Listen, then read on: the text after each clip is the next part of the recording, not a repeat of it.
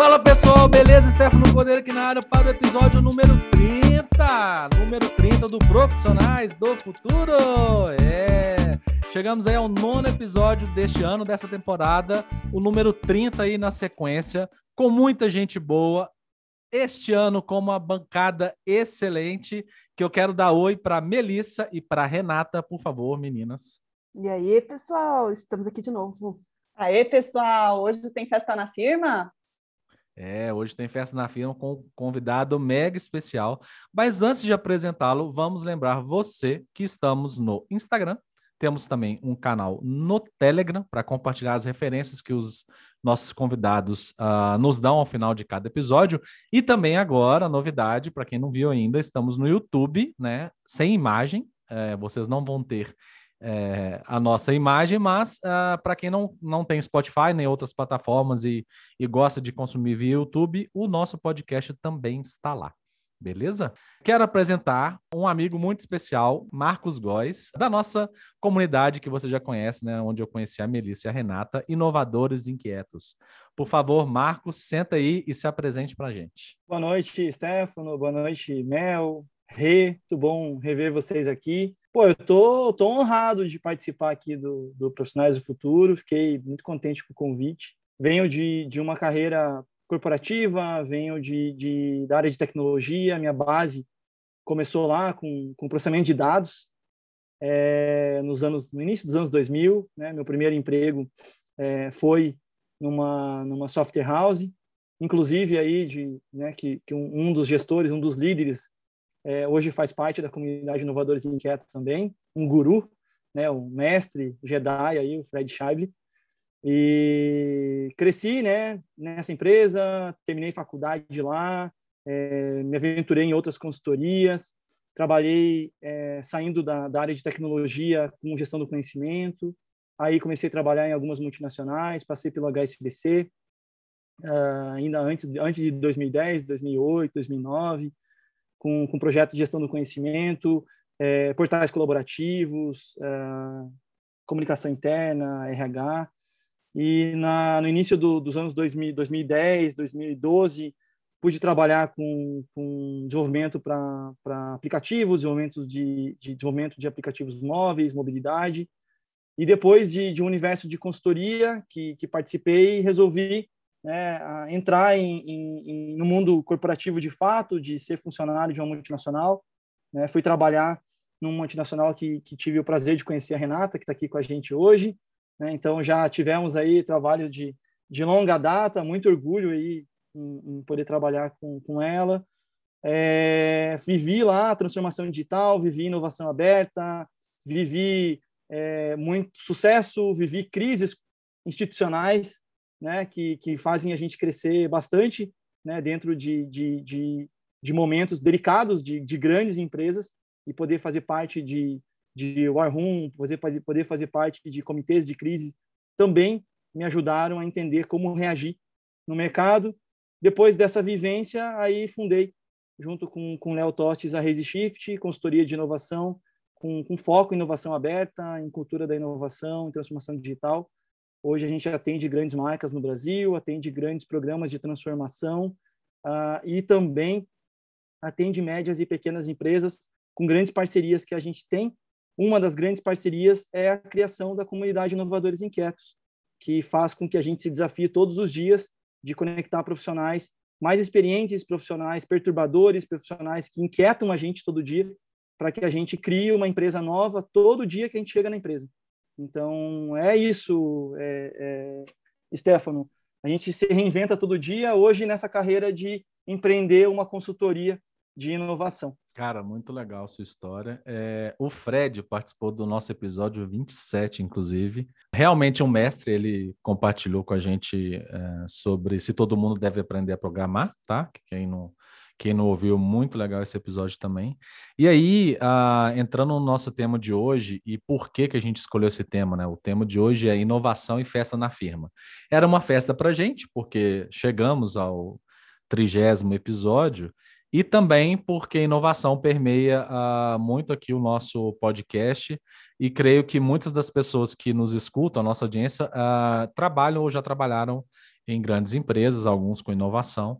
E aí, para aproveitar toda essa experiência do Marcos, né, queria perguntar para ele para começar, né, como que as grandes empresas podem inovar e o que você tem visto por aí, né, até, até mesmo nos últimos anos, sem aquela festa na firma de fazer uma sala colorida, cheia de puff, com, sei lá, uma impressora 3D.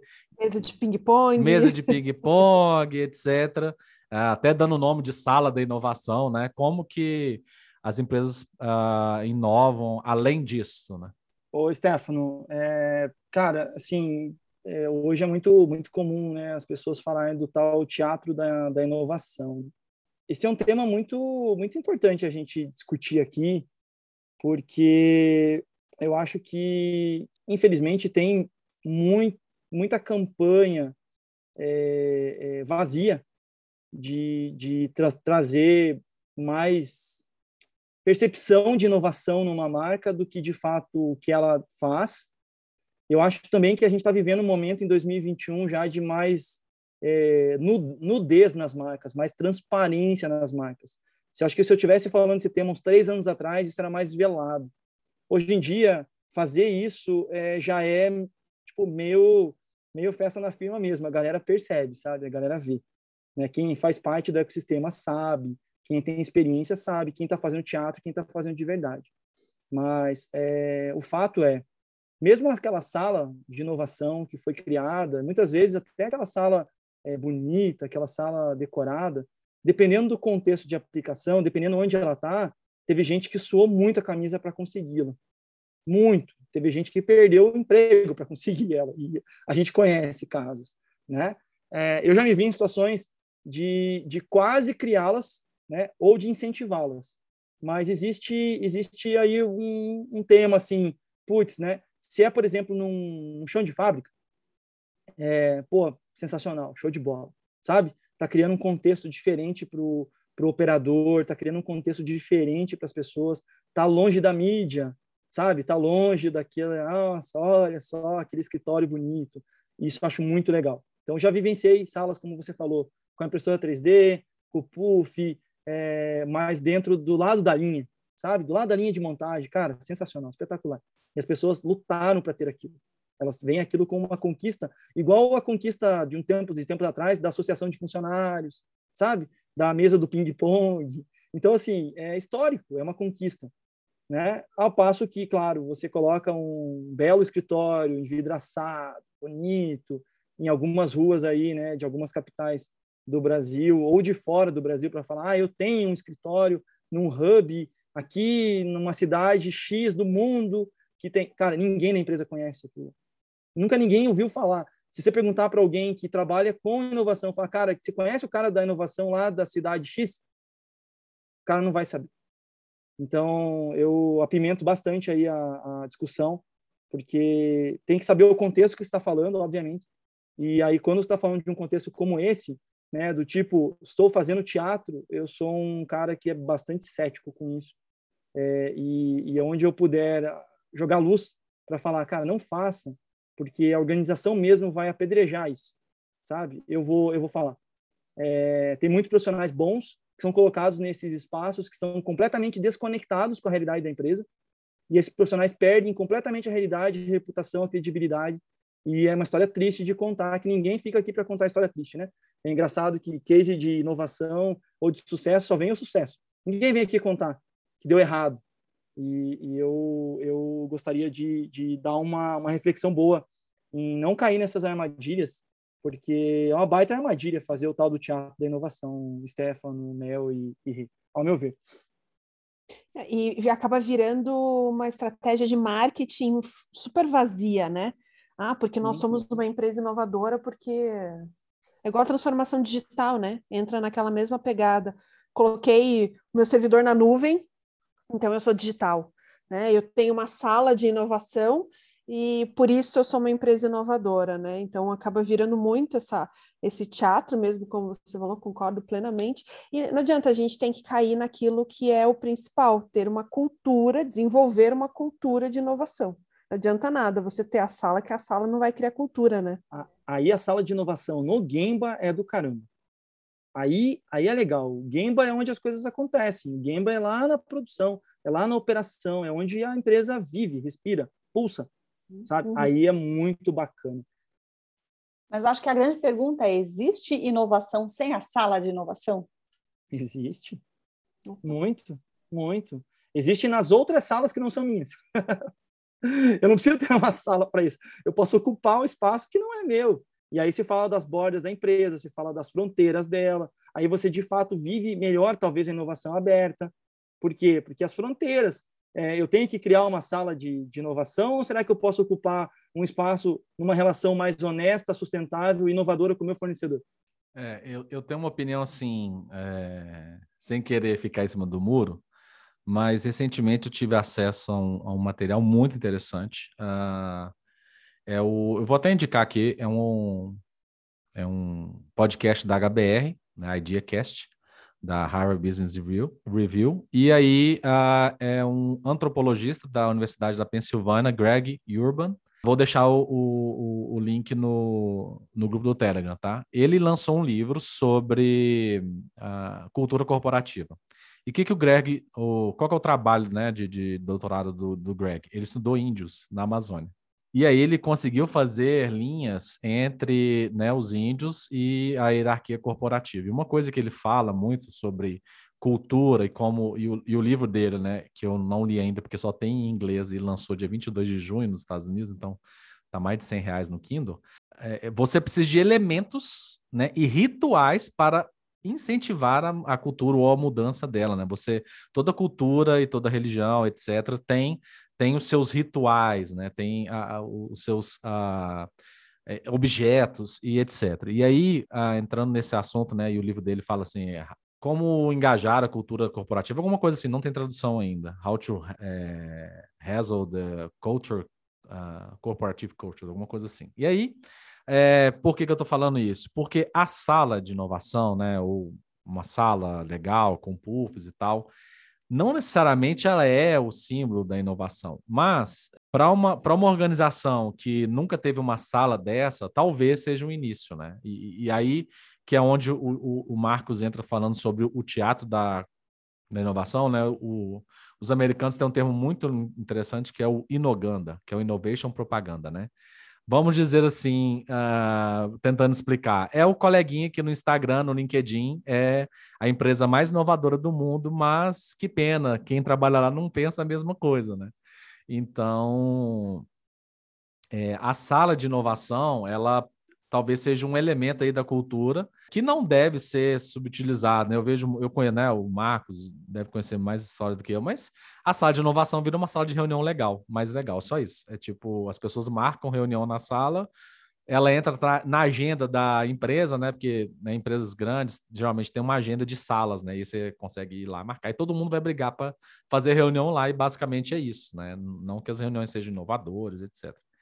Então, eu, né, o que, que eu penso assim? E aí, uh, o Marcos também falou, né, de, de, de, inovação pelo mundo afora, né? A gente já falou disso aqui, né? Que um, um dos passos das empresas é mandar os executivos para o Vale do Silício. Isso é um, um elemento cultural aí, um marco na cultura da empresa, de que, pô, pelo menos a empresa pagou uma viagem uh, para o Vale do Silício e, e, e por aí vai. Assim, eu acho que as empresas inovam não só com isso, né? E aí, é, entrando nesse assunto é, de cultura etc., e aí uh, pegando mais pelos lados, lado, pelo lado do erro, né? Tirando a sala de inovação, né? Marcos, é, quais seriam também, entre outros, uh, os maiores erros das empresas na hora de inovar?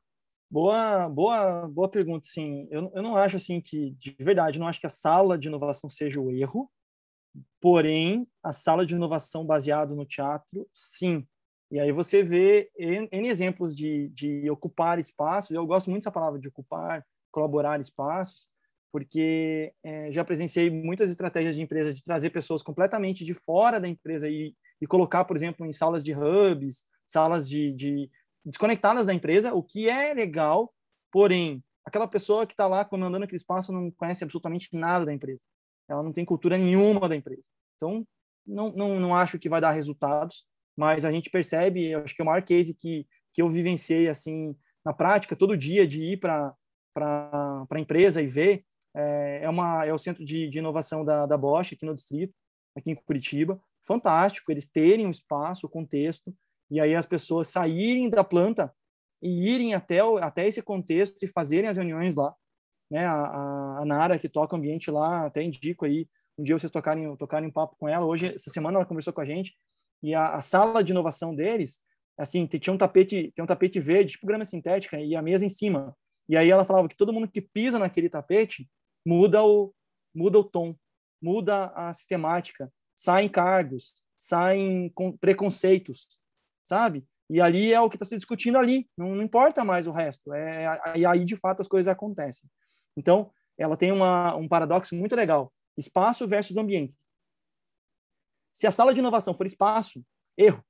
Erro. É o que você acabou de falar. Entendeu? Se, se, se a sala de inovação for ambiente, do caramba. Do caramba. Sabe? Pô, legal. Porque muita gente lutou para construir esse ambiente.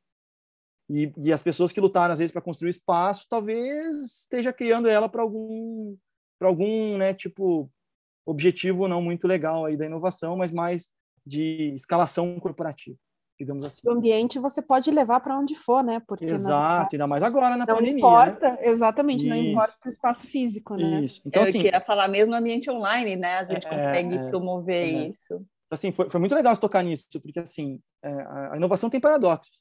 É simples. Ah, é o é, é, assim, é o tenso versus o intenso. Cara, o ambiente inovador é intenso. Se ele for tenso, é ruim. Se ele for tenso, não produz, mas ele vai ser intenso.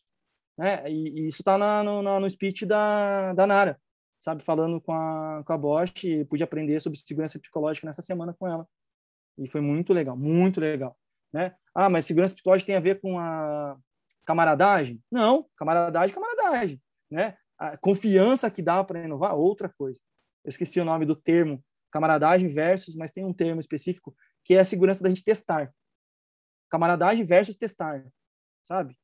E, enfim, eu posso ser, ser, amigo de alguém, mas será que eu consigo ter é, é, segura, é, é, é, espaço para testar com, essa, com esse público, né? E aí o mais relevante para nossa discussão, que quando se abriu a pergunta, não quero fugir dela, é assim, é, salas de inovação, erro acerto, se ela for espaço, erro, tá, tá, tá, tá ou tá fazendo para fins que não são legais, não é para isso. Agora, se ela for ambiente, puta certo. Baita certo, sabe? É, outras, outras, outros ritos, outros, outros cerimônias, outros, outras formas de fazer isso, que foi a, a, a tua pergunta, é, Stefano. A gente vai voltar de novo para a cultura, mas assim, ocupar esses ambientes. Eu tenho ambiente, quais são as formas que eu faço com que as pessoas ocupem e aí, de novo, exemplo do em caso real. Cara, chegava 30, 40, 50 pessoas no elevador, todo mundo vestidinho, camisetinha, polo lá e camisa da, da, da Bosch, que acabou de sair do ambiente, entrando num ambiente completamente que a galera não se vestia assim, mas estavam indo ocupar aquele ambiente diferente do ambiente que eles estavam. Isso é muito representativo para mim. O que, é, o que eu acho interessante disso é da questão de você criar esse ambiente é independente, eu acho, e, e, e fazer as pessoas, no caso do exemplo que você está dando da Bosch, né, de sair de um lado para ir para um ambiente e saber aproveitar disso, não ser só é, por uma questão de, de ah, só para fazer propaganda, né? É, como comentou o Stefano, é, é legal porque você tem novas coisas se formando, você tem novas trocas, aí eu vou cair na minha palavra de sempre, né? Todo mundo sabe, repertório. É você aumentar o seu repertório porque você tem experiências e você tem conhecimentos diferentes, é, trocas diferentes e você sai da tua zona de conforto, né? O Marco já escutou falando essa frase várias vezes nas né, nossas conversas e nas palestras aí, né, de, de criatividade das restrições, que a gente precisa fazer o nosso cérebro sair da zona de conforto. A gente precisa fazer com que o nosso cérebro, ele, a gente tem que forçar ele a buscar novas coisas, né? E às vezes essa troca de ambiente, não de espaço, gostei muito dessa tua frase, Marcos. Essa troca de ambiente, você ter, olhar para coisas diferentes, você se livrar de certas amarras, para desenvolver a criatividade e, consequentemente, a inovação é extremamente importante. É desenvolver e é fazer o cérebro se mexer mesmo. É, e o que eu achei legal da fala do ambiente, aí me vem mais uma coisa à cabeça sobre a questão dos erros, né? De poder ter esse ambiente para testar e errar, é de. Cara, assim, o, que eu vejo muito acontecer, né? Ah, a empresa vai lá, começa a fazer um hackathon e, e vira um fim em si mesmo, né? O hackathon acaba, o funcionário que era da linha de produção volta para a linha, ninguém nunca mais fala no assunto. O cara não sabe se foi implementada a ideia que ele deu ou não, se. O que, que virou aquele negócio? Não tem uma continuidade. Né? O maior problema, acho que, das empresas é continuidade dos projetos de inovação, né? Porque é sempre uma demanda de alguém que viu em algum lugar e aí não continua, cara. Aí você faz um hackathon no ano, aí no outro ano tem um ideaton, aí no outro ano tem um outro. Cara, mas nunca completa o ciclo. E a inovação é um ciclo. Né? Você inicia com a ideia, prototipa, né? faz o design, prototipa, executa ali, faz o MVP, apresenta, é, apresenta para os clientes, clientes validaram, e aí vai, cara. Não é fazer hackathon todo ano, né? E, e, e você tem que dar essa segurança é, psicológica de que a pessoa pode errar e que está tudo bem, e segundo, de que vai ter continuidade, de que não é só uh, todo ano vamos fazer um, um concurso de ideias e, e, tipo assim, a pessoa nunca tem a continuação daquela ideia. Então, eu acho que um, dos, um, do, um outro erro é essa continuidade, cara. Porque, beleza, empresa empresa grande troca de direção aí a cada quatro anos, no mínimo, assim.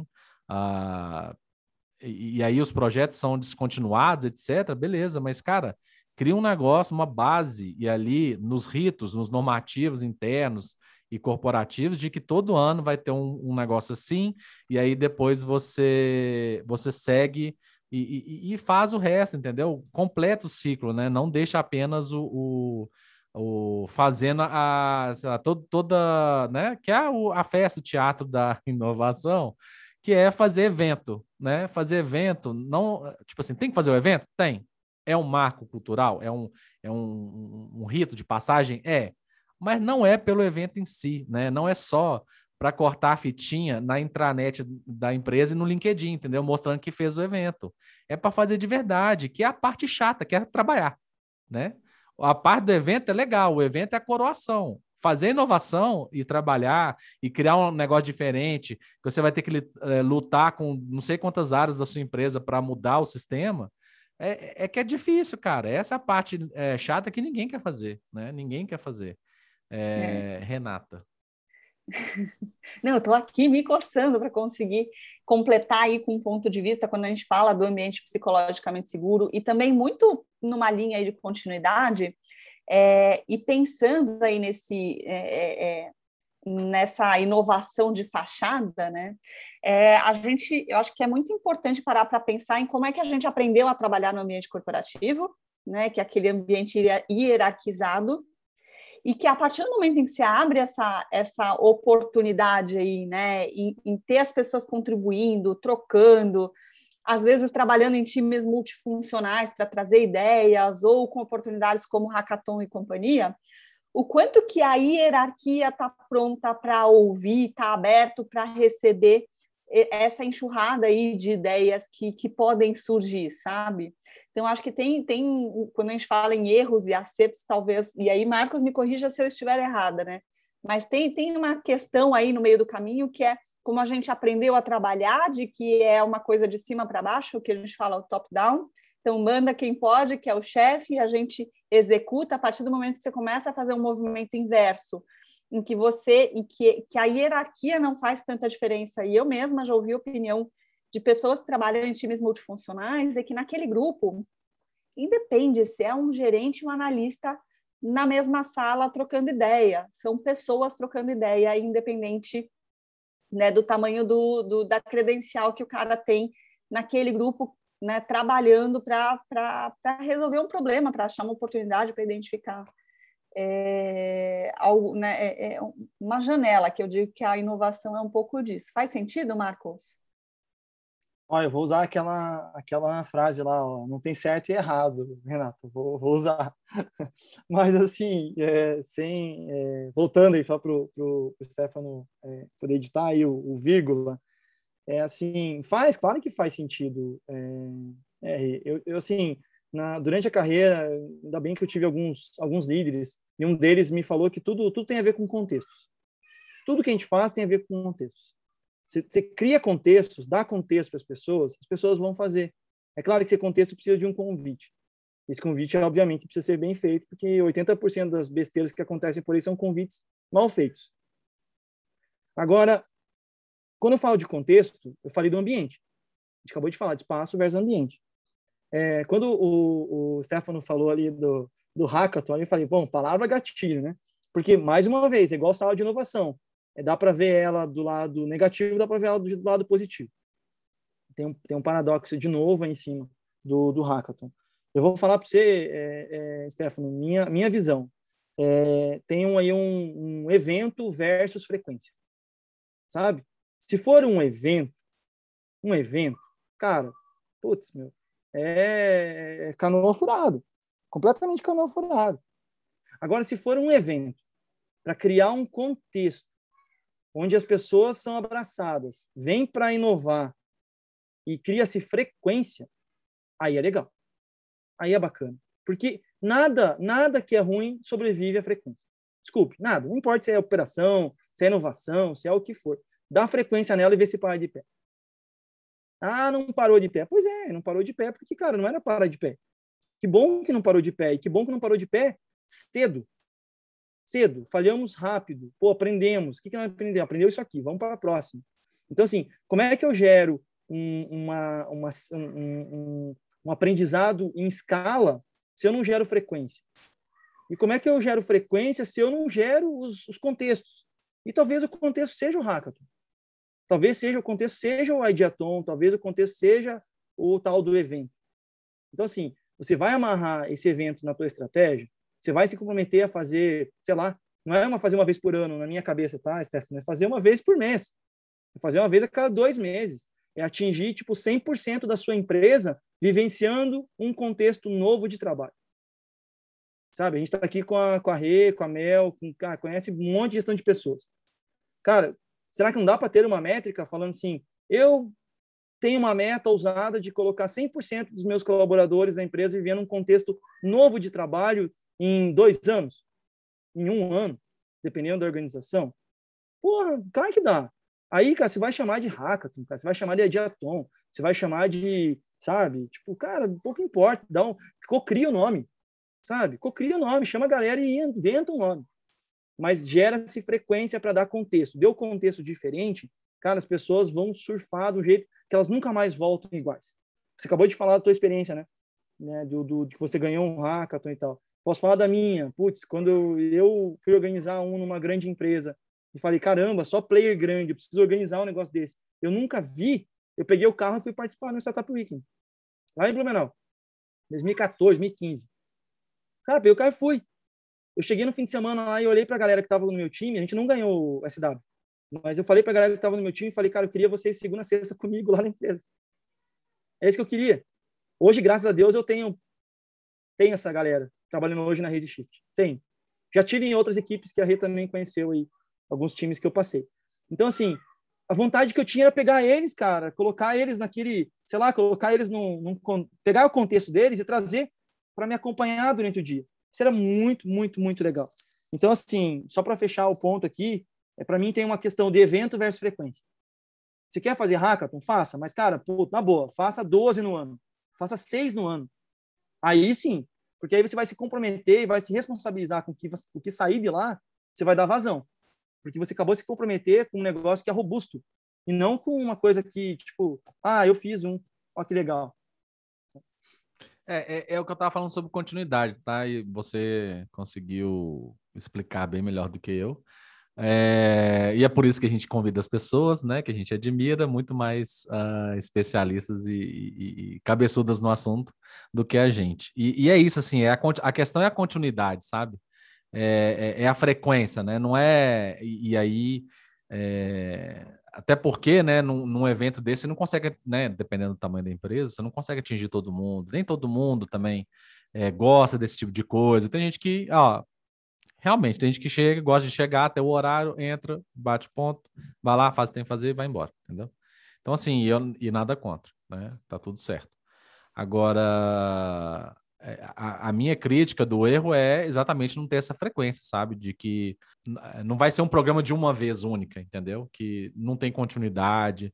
E, é um programa. É um programa, é um né? Programa, não é um projeto. Não é um né? evento. Né? Isso, isso. Ligado a uma estratégia da empresa. Isso eu achei, cara, uhum. super sacada. Qual é a tua estratégia da empresa?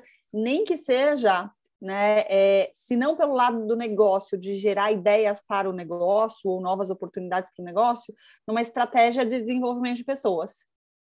Com Porque certeza você é. expõe as pessoas, com certeza é.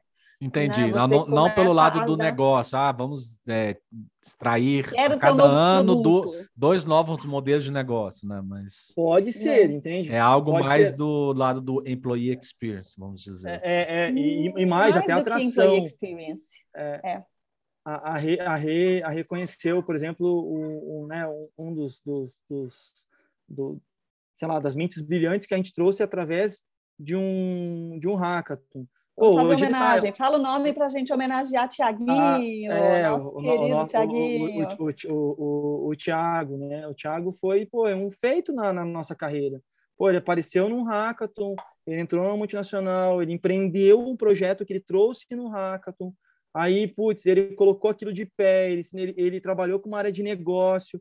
E aí, hoje, ele é um talento de, uma, de um unicórnio aqui, né? O Ebanks, que aí todo mundo fala e tal, não sei o quê quem, quem aproveitou essa mão de obra? É um multinacional de, de uma cabeça antiga, velha? Não. É um unicórnio, é uma empresa do futuro, é uma empresa digital, e, está lá tipo, super bem.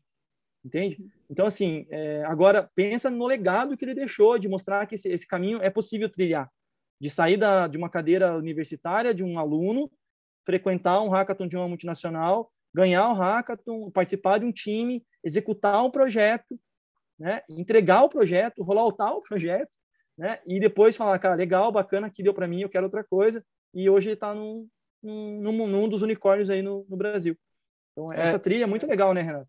Eu tenho visto, né, o pessoal usando o hackathon para fazer recrutamento, né, e não não mais, não mais somente para ter ideias e resolver dores ali de, de da empresa. É, eu né? acho que a gente pensar nesses movimentos ele vale para vários, é, é, vários pontos é, do da estratégia de desenvolvimento de pessoas, né? Então, desde o início ali de, do, do nível de estagiários, de universitários, né? Mas mesmo como, como uma forma de gerar exposição, de ampliação de olhar mesmo para o time que está lá hoje, né? Que é o que o Marcos sugeriu aí. De repente, você tem uma estratégia de, em dois, três anos, rodar 100% da tua empresa experienciando é, esse tipo de trabalho, né? Um trabalho com times multifuncionais. Né? E eu acho que e aí fica até uma pergunta que eu faço aqui, Marcos. A gente não fez briefing, mas eu acho que cabe super a pergunta. É, tá bom, né? Eu trabalho hoje numa rotina administrativa, numa empresa pequena, mas eu estou achando meio, no mínimo curioso é isso que vocês estão falando. Como é que eu posso começar a ter contato com esse mundo da inovação, com esse ambiente da inovação, para entender se é um negócio que faz sentido para mim? O que, que a gente podia dar de, de dica para essa galera? Pô, tá. Isso aqui é um prato cheio, né, para a gente poder falar. É, não, vou, não vou perder o raciocínio primeiro, então vou responder mas, assim, primeiro, primeiro raciocínio do, do RH, é, experiência própria. É, a gente tinha vagas abertas em estágio lá nesse contexto que a gente vivia com a Renata. A empresa super tradicional não aproveitava as vagas abertas de estágio. Eu, se não me engano, a gente tinha umas 200 pessoas na diretoria e todo mundo só queria sênior, sênior, sênior, sênior, sênior, para uma plataforma aí de gestão empresarial de três letrinhas. E a gente, a gente vivia falando cara, cadê os jovens? Cadê os jovens? Né? Os jovens não participam. A gente, infelizmente, é uma TI velha. Infelizmente. Né? E é claro que esse ambiente precisava dos jovens. E a gente conseguiu convencer, falar, cara, ah, me dá essas cinco vagas de estágio. Estão abertas, que ninguém quer. Ninguém quer estagiário, eu quero. Ninguém quer, vamos nessa. E nesse contexto, aí o, o cara do RH chegou, né? Falou, cara, como assim? Você vai recrutar uma pessoa vindo do Hackathon? Que história é essa? Eu tenho meu processo de RH eu tenho aqui, eu, eu, eu, eu, anuncio as vagas de estágio aqui, sei lá onde, no meu sistema de estágio. Falei, não, não, cara, vem aqui, você vai vir comigo, vai passar o final de semana correndo na universidade, vai passar o dia. Vai... Cara, esse cara do RH foi transformado também, sabe? Ele saiu desse processo sabendo recrutar. Eu, eu brinco com, acho que era o Rafa, do RH, e eu brinco com ele, falo, cara, você acabou de sair com 200 telefones de desenvolvedores e potenciais desenvolvedores no seu celular. Você acabou de sair com isso. Você sabe quem que tem isso? isso em 2016, 17, enfim, sei lá. Então, o cara da RH, é, Stefano, participando disso, viveu uma realidade que colocou ele à frente a qualquer outro colega de trabalho que estava ali no by book, sabe? E ele vivenciou isso, aí, claro, ele adaptou o processo de, de estágio para poder receber a, os estagiários que vieram do hackathon, e isso gerou uma série de transformações do tipo, os estagiários que vieram do hackathon, eles equivaliam ao analista júnior, e daí, cara, um monte de discussão bem louca, que acho que não cabe aqui de cargos e salários e, e, e, e carreiras, enfim, mas eles vieram de lá. É, respondendo rapidinho a, a Rê, porque acho que vai abrir um papo sobre inovação aberta aqui, é, putz, trabalho uma pequena empresa, média empresa. Onde essa pessoa deve se conectar? Cara, nas comunidades de startups, na comunidade de inovação da sua região. O Brasil é fantástico em comunidades de inovação, em comunidades de startups.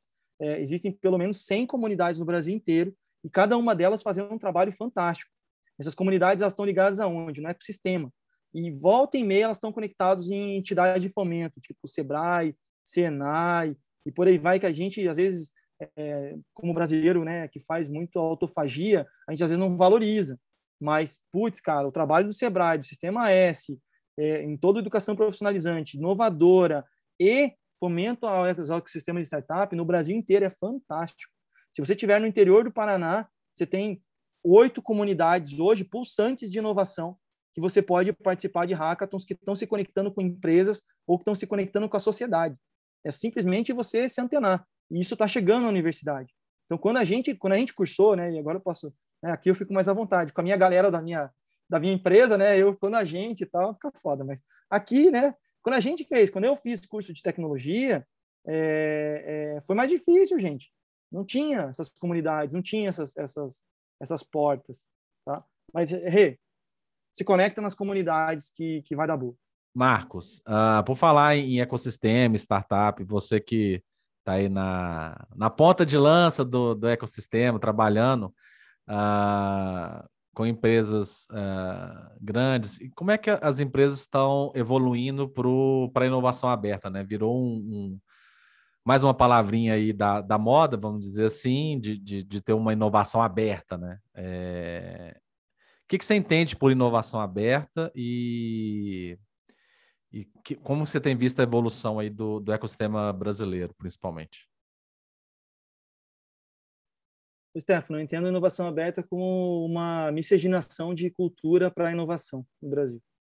A gente vai miscigenar, a gente vai se integrar, a gente vai diversificar, a gente vai abraçar toda, toda a diversidade que existe num contexto inovador que aquela empresa precisa.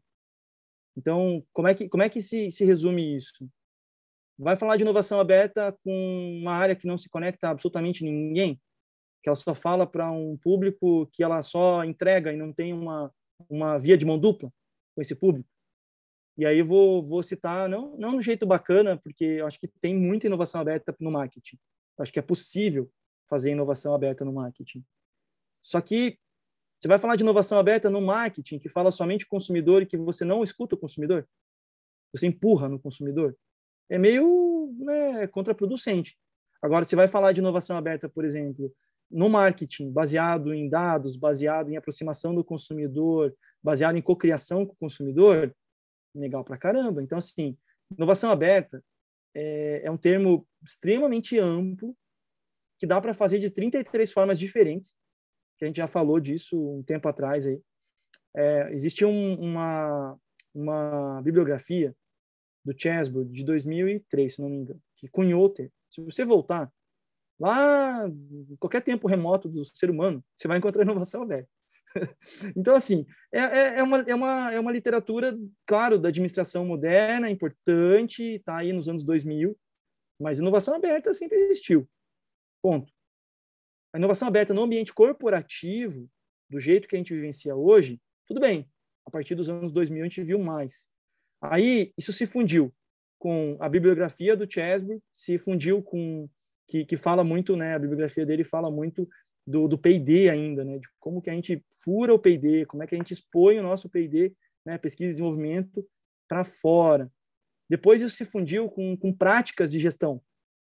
Quando, quando, vocês, quando pensar em práticas de gestão, é assim, putz, como é que eu crio algo novo com meu com meu consumidor? Como é que eu eu faço é, design thinking com vários públicos? É, enfim, aí veio o mundo dos canvas, né? Canvas para todo lado. E isso tem a ver com práticas de gestão. Tem práticas de gestão que são né, mais mais abertas, mais fechadas, mais com miscelânea de, de, de atores. E aí depois veio mais uma camada em cima disso, que foi de fato a, a, as conexões com o ecossistema, as práticas de, de, de, como é que eu posso chamar isso? As práticas de, de território, né? as empresas ocuparem os espaços, como a gente está falando dos ambientes aqui. Então, hoje, é, inclusive, a gente gravou um, um podcast aí é, lá na, no site da Reise, Stefano, das 33 rotas de inovação aberta. E são, são realmente são três sistemas, tá? Aí esses três sistemas abrem várias rotas, várias rotas se combinam com várias outras e por aí vai. Mas é assim, é, eu falo isso porque a, maior, a, a pergunta é: estou fazendo inovação com startup, estou fazendo inovação aberta? A resposta pode ser não. Pode ser não. Se você estiver contratando ela como fornecedora, inclusive explorando ela como fornecedora, cara, relação cliente-fornecedor. Acabou, não é inovação contratar startup. Agora, eu me aproximar de startups, eu, eu trazer elas talvez num, num, num grau de cocriação, de co-execução, de co-design, de, de, de, cooperação, é aí, aí mudou. Opa, estou criando algo diferente aqui. Né? Então, inovação aberta para mim tem a ver com cooperação. Ponto final, sabe? Tipo, você está fazendo cooperação, está fazendo inovação aberta. Não está fazendo cooperação, não é inovação aberta. Simples assim. Não é simples, tá? Mas é, é, é a forma que se vê. Agora, quando você fala, pô, virou mais uma palavrinha, entramos em outro paradoxo. Porque, assim, putz, inovação aberta versus inovação aberta, entendeu? Tem a inovação aberta que, de novo, está fazendo né, algo que está que tá pintando a marca como marca inovadora. E eu vou dizer bem, dizer bem você bem, uma forma bem sincera, até essa, de certa forma, vai trazer resultado. Vai trazer resultado porque em certo momento a responsabilidade daquela marca vai ser cobrada. Então, ou a marca vai reagir retroagindo e voltando a estaca zero, ou ela vai falar: não, peraí, agora tem que fazer de verdade. Agora tem que fazer de verdade, entendeu? Agora não pode ser inovação aberta de mentirinha. E tem a inovação aberta, que ela é feita, é, que é o que eu mais gosto, né? Essa eu sou apaixonado, que é a inovação aberta nas fronteiras da empresa. E aí, cara, esses outliers, cara, esses, cara, se encontra se encontra a galera tipo que, que, gerencia fornecedor, cara, que gerencia compras, que gerencia matéria-prima, que gerencia estoque, que gerencia logística, que está no meio da cadeia, está embrenhado nisso, nisso que está fazendo inovação aberta e não é falado. E está fazendo? E está fazendo. Então, assim, para essas pessoas, a gente precisa empoderar muito, falar assim, cara, se, será que você realmente precisa é, ir atrás dos teus suprimentos ou ir atrás de, de fornecedores normais para você contratar um processo aqui para otimizar aqui a, a tua produção? Pô, por que, que você não faz uma cooperação com a universidade e traz os alunos aqui da universidade aqui, ó? Por exemplo, tem várias plantas aí, né? A, a tua terra aí, Minas Gerais, muito, muito bem conhecida como polo industrial. Você pega Uberlândia como ramal logístico, cara, tem indústrias ali instaladas fantásticas, tem universidades instaladas fantásticas, tem empresas que estão instaladas ali mas que tem a famosa sede em São Paulo. Corporativo está em São Paulo. Quem que vai fazer inovação aberta? O corporativo pode fazer? Pode fazer. Agora, por que, que a, a indústria não tem a liberdade de fazer uma cooperação técnica com a universidade que está a 30 quilômetros, 10 quilômetros da planta? E levar a universidade de lá. Então, eu acho que é isso que está faltando um pouco no Brasil, eu acho que é isso que nós temos que estimular cada vez mais, que as pessoas se empoderem a pisar fora das linhas. Ah, eu quero pisar aqui. Cara, pega a universidade que está pertinho aqui, ó, em vez de você ir até lá, São Paulo, bater, não sei o que e tal, pega a universidade que está aqui, traz aqui, analisa o problema e cria um desafio.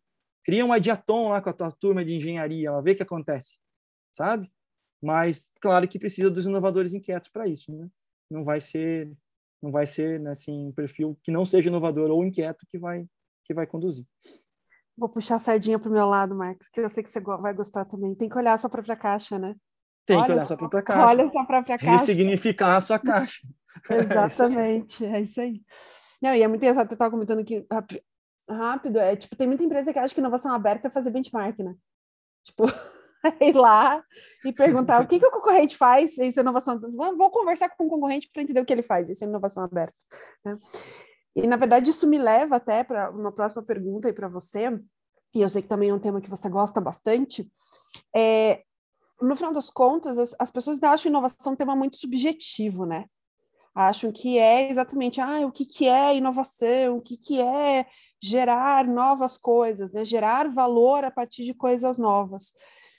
E aí, inovação, e aí chega na, na pergunta propriamente dita que é, né? Inovação precisa de métrica, certo? Você não acha isso? Né? É, e quais que seriam essas métricas aí que deveriam já estar desde o início na cabeça das pessoas, das empresas, para fazer não simplesmente começar o projeto de inovação por começar, mas já pensar que eu vou começar um projeto de inovação, eu já tenho que pensar exatamente o que, que eu quero alcançar com esse projeto de inovação. E aí? Eu acho que eu sei dizer o que não é. O que é está aberto. O que é a gente tem que fazer junto, aprender junto, depende do contexto. O que não é métrica de, de inovação é a famosa matemática viabilidade econômica e financeira de projetos. Isso não é. Isso não é. A hora que, cara, putz, a gente está lá estimulando, acabei de falar, o cara se conecta com a universidade, a universidade vira e tal, não sei o quê. O cara chega, cadê o business case? Cara, acabou. Acabou, acabou, já era. E aí as pessoas se escondem para fazer isso o que é um absurdo. Sabe? As, as empresas cobrarem viabilidade de, de, de iniciativas que estão incipientes nas pessoas, porque é uma métrica de inovação. Ah, tem aqui a governança, agora chegou aqui, a governança quer mapear tudo e tal, vira auditoria esse negócio. E aí, cara, o cara não vai ligar para o professor que ele conheceu, que pode vir lá trazer a turma, conectar e olhar a linha dele e, cara, fazer um negócio maluco lá na máquina e gerar milhares de, de retorno, sabe? E isso acontece, gente. A gente tem um, exemplos muito claros de, de inovadores inquietos, que o cara é um técnico de, de, de elétrica e, cara, o gerente da planta dá liberdade para o cara enfiar os componentes que ele quer enfiar numa máquina e o cara, tipo, traz um rendimento de uma máquina, qualquer que seja, fantástico. Ou que o cara é técnico elétrico e sabe operar a máquina com tudo que a tecnologia tem lá, que 99% da planta não sabe. A hora que você pede um business case pro cara, acabou. Acabou. Então, assim, é, é, essa, essa cabeça de administração, ela é muito importante, muito importante. Mas na etapa certa do funil. Então, todos nós, todos nós, temos que dar muita força para a governança da inovação. Ela é muito, muito importante. Só que ela tem que, ela tem que ser criada, ela tem que ser pensada, ela tem que ser administrada. Eu digo, eu digo para qualquer um que se você tem um funil de três etapas, tá lindo, cara. Não crie mais que três etapas. Pelo amor de Deus. Três etapas. O que é três etapas? É o nível da ideia, o nível do protótipo, o nível do piloto. Acabou. É muito difícil encontrar um lugar que não precise, que tipo fale, cara, não, eu preciso de. Cara, tá burocratizando. Agora, com três etapas é legal. Então, assim, o business case, ele tem que estar ali na última, na última etapa, porque senão eu não escalo. Eu faço isso numa planta, faço isso num sistema, mas eu não integro com os sistemas que precisa, ou eu faço isso no, numa equipe, não levo para outras coisas. Então, beleza, coloca lá, tá lá, show de bola. Agora, o que, como é que eu meço o meio do funil de prototipação? Como é que eu meço as ideias? E eu preciso colocar isso. Isso tem a ver com a saúde da inovação na empresa. A gente fala tanto de cultura da inovação, mas será que não, será que a gente não devia mudar? Devia falar assim, como que é a saúde de inovação dessa empresa? Porque daí, opa, saúde e inovação. Opa, peraí, coloca aí os, os, os sensorzinhos para ver se você é um corpo que está saudável um corpo que está morrendo, né? Então, assim, me, me, bate muito, e quando eu falo de saúde, porque a gente trabalha muito com métrica de, de Customer Success, e lá tem né, a saúde, né? Saúde, saúde. Quando você vê para inovação, você não vê saúde da inovação. Isso é um termo, inclusive, que eu estou criando com vocês aqui agora. Fiquem todos à vontade aí de. Ah, a que a gente é ótimo para criar. A gente é ótimo para isso, exatamente. É, é, porque assim, a gente tem um podcast com o Valdinei, e o Valdinei é um, é um cara que me inspira muito para questão de métrica. Né? E, e o Valdinei se atreve a falar que o KR não é para não é para ser batido. Não sei se vocês conhecem o KR, né? O KR não é para ser batido. A hora que você quer bater o KR é porque você está fazendo um KR pouco ousado.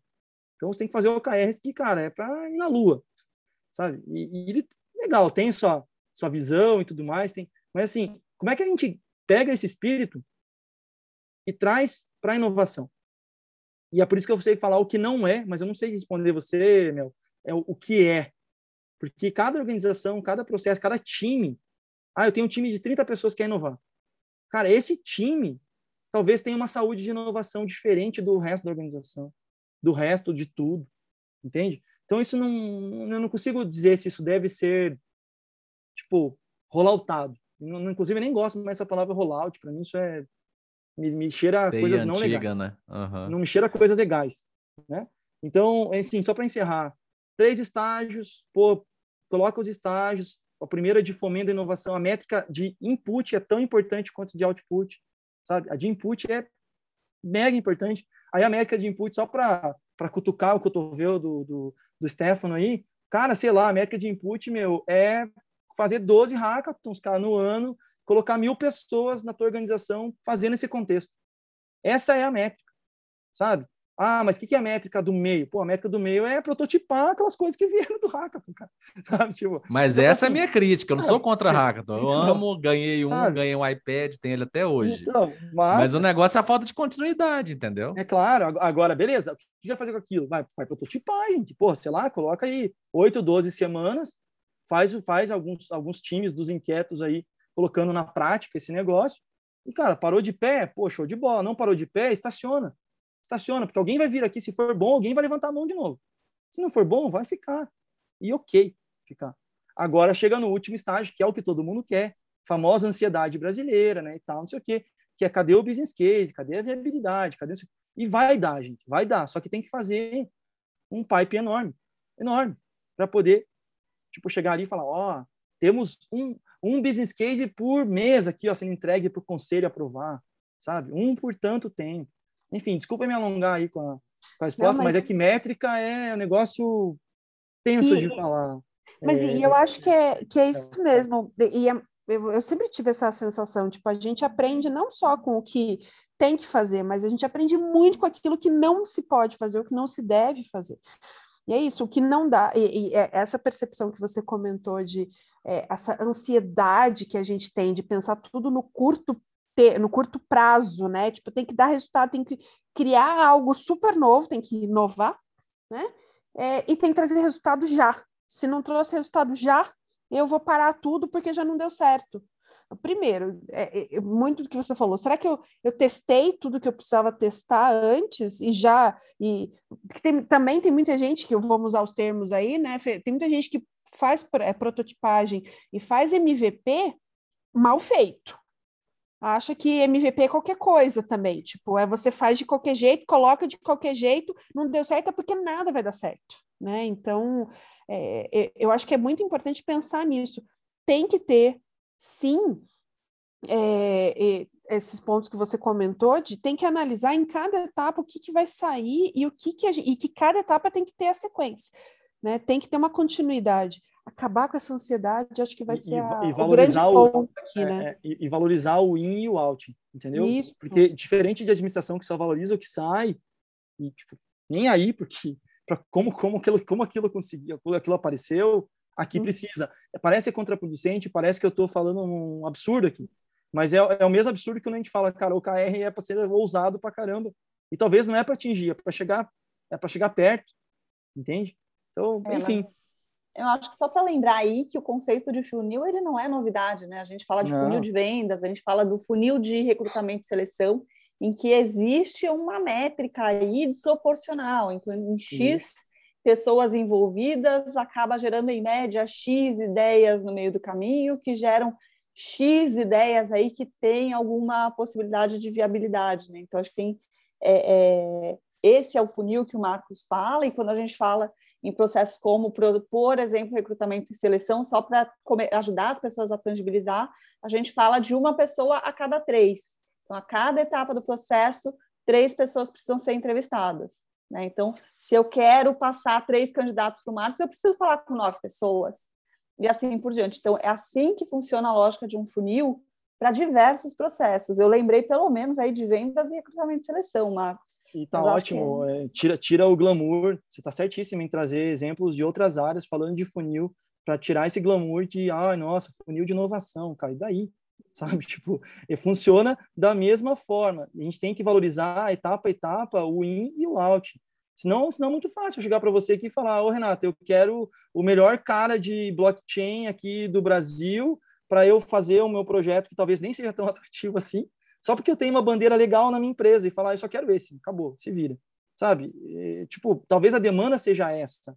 Só que, putz, para chegar nesse resultado tem um baita de um trabalho a ser, a ser feito. É, é, é eu acho que juntando esses tudo isso que você disse, assim, engraçado é como é que o, né, a área de planejamento uh, a gente sempre absorve muito do, dos Estados Unidos, né? Essa parte de planejamento estratégico. Então veio lá o Kaplan com, com, com BSC, né? O famoso Balanced Scorecard, e, e, e aí veio um modelo mais europeu de KPIs, e, e, e aí a gente foi juntando, e hoje a, o negócio é o OKR, que é Objective Key Results, né? E aí, uh, que são de empresas inovadoras, como a Intel, né? O Andy Groove lá na Intel e etc. E aí traz para inovação, e, e, aí qual que é a minha crítica, tá? Para deixar bem claro. É, eu acho que tem que fazer as coisas, mas eu acho que a gente tem que se criticar toda, todo uh, uh, corte né, de revisão, né? Se, a sua empresa anual, semestral, etc. Cara, não adianta usar o OKR falando que ah, agora a gente não tem que bater mais 110% do, do KPI. Agora, se a gente bater 70%, tá bom, que é mais ou menos aí a metodologia do, do OKR, é para você chutar lá em cima e chegar perto, né? E aí, só que não adianta, cara, você usar o OKR e colocar 60 indicadores de OKR igual era o, o BSC, cara. Não vai inovar, vai, vai dar na mesma. Então, assim, e aí, uh, dentro dessa, né, que eu achei muito interessante o, o Marcos falando de, do funil da inovação. Cara, não adianta você querer que um projeto de inovação ande na esteira normal da empresa. Você, se você colocar um fardo corporativo no, no, num projeto é, que você considera inovador, ele vai morrer ou vai andar igual os outros, vai demorar 3, 4, 5 anos para sair. Então, assim, né, vamos lá, inovação aberta. Você quer contratar startup? não pode ser exatamente o mesmo processo de uma contratação de fornecedor normal. A startup não tem nem, às vezes, 3 DRE para te mostrar o faturamento dela, de que ela vai dar conta de te atender. Ela não tem é, 50, 100 funcionários, ela tem 12. E aí, você tem algumas... Pagamento em 120 dias para startup, porque vezes não tem é, inovação aberta, é contratação de fornecedor, entendeu? É. Então, assim, você tem que criar um... Né, hoje, o que a, o governo faz, né? É criar um sandbox, né? Criar uma caixa ali que você não é abrir mão de métrica, de resultado, de processo, não é isso. É você flexibilizar temporariamente para fazer um teste. Uh, não é para ficar eternamente, porque o projeto inovador ou a, a, startup, etc., uma hora ela vai entrar no fluxo normal. Mas é que se você joga todo o fardo operacional no início, morre é um neném que precisa ser nutrido. Não adianta você jogar ele lá no meio, que ele não vai se virar sozinho. Se ninguém. Projeto inovador, se ninguém estiver tomando conta, ele morre. Porque vem o fardo operacional, vem 60 indicadores do BSC, eh, KPIs lá que você tem que bater, você não vai ligar para a métrica lá da inovação, não adianta. Então, assim, eu acho que assim, hoje a gente conversou muita coisa, foi muito legal. E aí, antes de finalizar com as referências do, do Marcos, eu queria que as meninas fizessem aí um, um resumo do que ficou para elas aí, a, a, considerações finais da Renata e da Melissa, por favor. Bom, eu acho que, como sempre, conversas que a gente sai fazendo um milhão de anotações, eu tenho aqui uma folha inteira cheia de anotação, mas acho que tem dois pontos aqui que eu gosto de trazer, vou começar do último para o primeiro, né? Acho que você trouxe uma sacada boa agora, Stefano, para amarrar esse negócio todo que é o tal do fardo corporativo, né? Que é o que eu falei, não adianta você querer falar de inovação e aí você ter toda uma estrutura hierárquica que no final do dia o que vale é o que a, a hierarquia está impondo. Né? Então você fez aquilo para inglês ver, né? E de, e de fato, né, quando a gente olha para todo modelo organizacional corporativista, ele não fomenta em nada né, o modelo de inovação, de, de captação de ideias, de troca de ideias, de fomento às relações é, que, que o ambiente de inovação traz. Né? E quando a gente fala da sala, do PUF, né, o tal da, a tal da sala de inovação, é para proporcionar o ambiente. Super sacada. Agora, teve uma frase que o Marcos trouxe lá no, no começo e que eu marquei em, em letras garrafais e que a gente tem que tomar muito cuidado para não confundir, é de que é, o espaço de inovação, né, esse trabalho com inovação, ele é intenso, ele não pode ser tenso. E, de novo, esse cuidado aí com todo essa, essa, né, esse, é, esses artefatos que a gente tem corporativistas é, e o quanto que eles podem tensionar uma coisa que não precisa ser tão tensa assim, né? A gente trabalha muito quando está trabalhando em inovação, são horas a fio mergulhado em temas extremamente densos em muitas vezes. É, então tem sim a sua intensidade, mas ele não pode ser tenso. Ele precisa ser seguro para que as pessoas se sintam é, confortáveis para de fato trocar. E no final do dia é aí que vem as boas ideias, certo? Bom, depois que a Renata fala tudo isso, né? Não tem muito mais o que complementar, né? né? Mas tudo bem. É, acho que pensando nessa questão aí da, da festa na firma, né? Antes das pessoas, eh, eu acho que a gente tem que parar para pensar muito antes de achar que inovação é fazer festa, né? Que inovação é festa, né?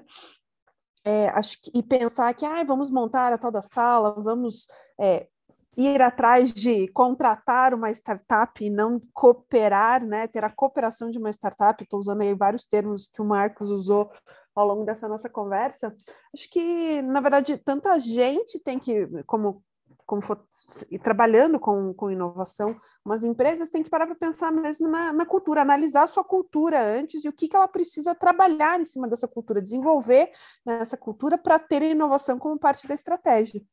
Né? Acho que não adianta de nada querer ser inovador ou achar que é inovador pra, simplesmente para fazer marketing, aí que eu estava falando no começo. Esqueci como é que é o termo? Ino... Como é que é o termo, é, Stefan, que você fala lá de inovação Inoganda? com propaganda? Inoganda, isso aí. As pessoas acham que esse é o grande objetivo, né? De você poder colocar no marketing, poder colocar no LinkedIn, no site e fazer, jogar matéria na assessoria de imprensa, falando que são inovadores, né? É, então, o, o, o, desenvolver isso como cultura dentro da empresa e não algo forçado já é um, seria teoricamente um, um grande passo, né? Seria o, o, passo principal. E aí fazer com que as coisas depois saiam de uma forma mais natural. Pode ser que em alguns momentos a gente precise forçar as coisas aconteceram, por exemplo, com a, realiza com a realização não de um evento, tô só, tô só repetindo o que vocês falaram, né, gente? Não de um evento de hackathon, mas sim de um programa, de um programa de desenvolvimento dentro da empresa através da ferramenta, entre aspas, hackathon, ideathon, que seja, né? Acho que isso de você pensar, colocar, para pensar um pouquinho, né? Sentar no seu lugar, não achar que, ah, eu vou lá, uhul, vou inovar, sai fazendo, sem pensar na cultura, não adianta nada. Vai virar mais uma, mais uma palavra de modinha aí, como a gente tem tantos. Vai virar mais uma paleta mexicana no mundo corporativo. É, e aí agora a galera já está acostumada, quando a gente tem um convidado, ter um momento jabá. É, eu queria que o Marcos aí fizesse as considerações finais dele, as se ele tiver mais referências sobre inovação uh, de livros, artigos, filmes, uh, YouTube, etc., pode falar também e o Jabá, de onde as pessoas encontram ele, a consultoria né, da Reise, como que conversa, como que chama para um bate-papo aí, sem compromisso, né? E para conhecer o trabalho do, do Marcos. E, e é isso, a palavra está com você, Marcos. Obrigado, Stefano. É, acho que as duas anotações, tanto da Rê quanto, quanto da Mel, acho que eu, eu queria falar um, um, um tantinho.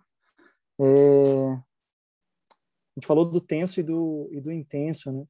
E, e acho que tem exemplos exemplos reais do mundo corporativo que dá para ser que dá para ser dito, né? Então, o que, que é o, o tenso? Né? Tenso é o cara ir apresentar a ideia do projeto ou o resultado do protótipo e o cara é, ter 50 slides ocultos, 30 slides ocultos e um para mostrar. Porque se o cara for. Porque, ai, se o cara perguntar isso, eu tenho isso. Se perguntar aquilo, eu tenho aquele outro. Então o cara tem 30, 40 slides, mas ele só vai mostrar um. Isso é o tenso. Né? O que é o intenso?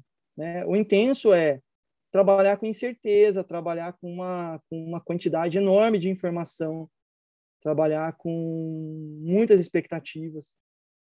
E, e claro que expectativas é, é, de muitas pessoas ao mesmo tempo é, geram é, é, intensidade, né? geram uma, uma administração de, de coisas que podem, inclusive, gerar ansiedade, podem gerar outras coisas. Mas tem uma diferença muito clara de você estar é, em tensão e aí ter que ocultar todos, levar um, assim, um monte de conteúdo que não vai ser mostrado só para mostrar um conteúdo. E o outro que, claro, gerenciar expectativas e frustrações que todos nós, como seres humanos, temos que, temos que viver. Não, há como, não há como, como se desviar desse assunto. É, e aí a, a, Mel falou sobre é, é, uma coisa que me chamou muito, me despertou muito para o porquê que aquela organização vai inovar. Né? Porquê das coisas, o famoso porquê das coisas. Então, assim, é, isso vai até um momento porque é o que a pessoa acredita, é o que ela tem ali de fogo de transformar, de mudar e tal. Mas o, a segunda página dessa desse fogo inteiro dos inquietos vai um pouco para o que, essa empresa de fato está fazendo, né? Que, que, propósito essa empresa está tá tendo? E aí, se a empresa não tiver um, um, uma tese de, de inovação, sabe? E uma tese de inovação não é algo complexo, é assim, poxa, peraí, qual que é a visão dessa empresa do motivo dela existir, por que, que ela quer inovar, como ela quer sobreviver, que, que, que ela enxerga no futuro, para que a, as pessoas enxerguem com, com, com as mesmas lentes, sabe? A gente está enxergando a, a, o mercado dessa forma. Será que, será que os meus colaboradores estão enxergando com essas mesmas lentes? Então, peraí, vamos emprestar a lente um do outro? Vamos criar algo que a gente consiga colar no planejamento estratégico? Falar, olha, a empresa está indo para esse norte, esse é o norte verdadeiro que a empresa está indo né? Isso, isso vai linkar com as pessoas terem ideias? Vai. Vai linkar com elas fazendo protótipo? Vai. Mas as empresas, e aí eu vou dizer os conselhos, né? A alta liderança, o board, precisa, obviamente, fazer com que esse exercício de troca de lentes, essa, essa, essa visão na lente dos outros, seja claro.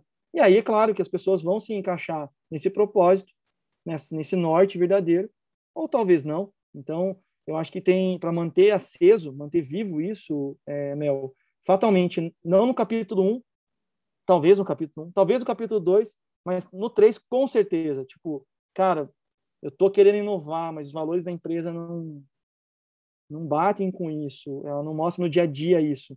E se eu enxergar mais além, esse norte verdadeiro, não vai também. Então, né, é complexo você querer fazer o você querer ser inovador quando, quando essas coisas não, não, não vão para o mesmo caminho. Eu sei que isso não é a realidade de todos, eu sei que isso é muito complexo de, de entender, mas quando você fala desse, da, da inovação por si só, vindo das pessoas, é, isso vai bater no capítulo 1, 2 ou 3. Não, não tem erro, não importa o nível que você está. Vai bater. Então, Mel, era acho que só esse esse é o ponto aí que eu queria que eu queria colocar. Falando da da Raise, né? A Reis é uma consultoria é, brasileira, a gente trabalha com grandes marcas, uma consultoria de inovação, com foco em inovação aberta. É, a gente é, já tem proje projetos internacionais, a gente trabalha com organizações que, que se conectam né, a esses propósitos de, de inovação que a gente está comentando aqui. É, como veia, acho que principal que a gente pode falar, é, permeia o design estratégico para a gente, é muito forte, então é, as coisas precisam ser criadas né, é, pelas pessoas. Isso tem um impacto muito forte em tudo que a gente que a gente faz. O nosso site é, é o resishift.com.br. Né, a gente pode encontrar você, nos encontrar nas redes sociais, também LinkedIn aí estou à disposição para responder qualquer pergunta. E vocês também aqui estão super convidados aí de gravar conteúdos com a gente lá, compartilhar conhecimentos, seja na comunidade do Inovadores Inquietos, seja na própria Reise. Fiquei sabendo aí que segunda-feira estarei com a, com a Renata aí falando sobre o futuro do trabalho. Então, mais um ponto de, de contato aqui com profissionais do, do futuro. É, obrigado aí, gente, pelo, pelo convite. Com certeza alegra a, a gente, alegra a semana e a gente é muito grato aí de, de poder estar aqui com vocês também para falar da empresa e da nossa experiência. A gente é que agradece aí seu tempo e toda essa sua expertise compartilhada aqui de tantos projetos de, de inovação. É, a gente fica por aqui. Todas as referências e links estarão no nosso canal no Telegram. Uh, se você não conhece, clica aí em algum link da plataforma que você está vendo esse episódio que vai te direcionar para o nosso canal no Telegram, beleza? É isso aí, gente. Muito obrigado. Fui!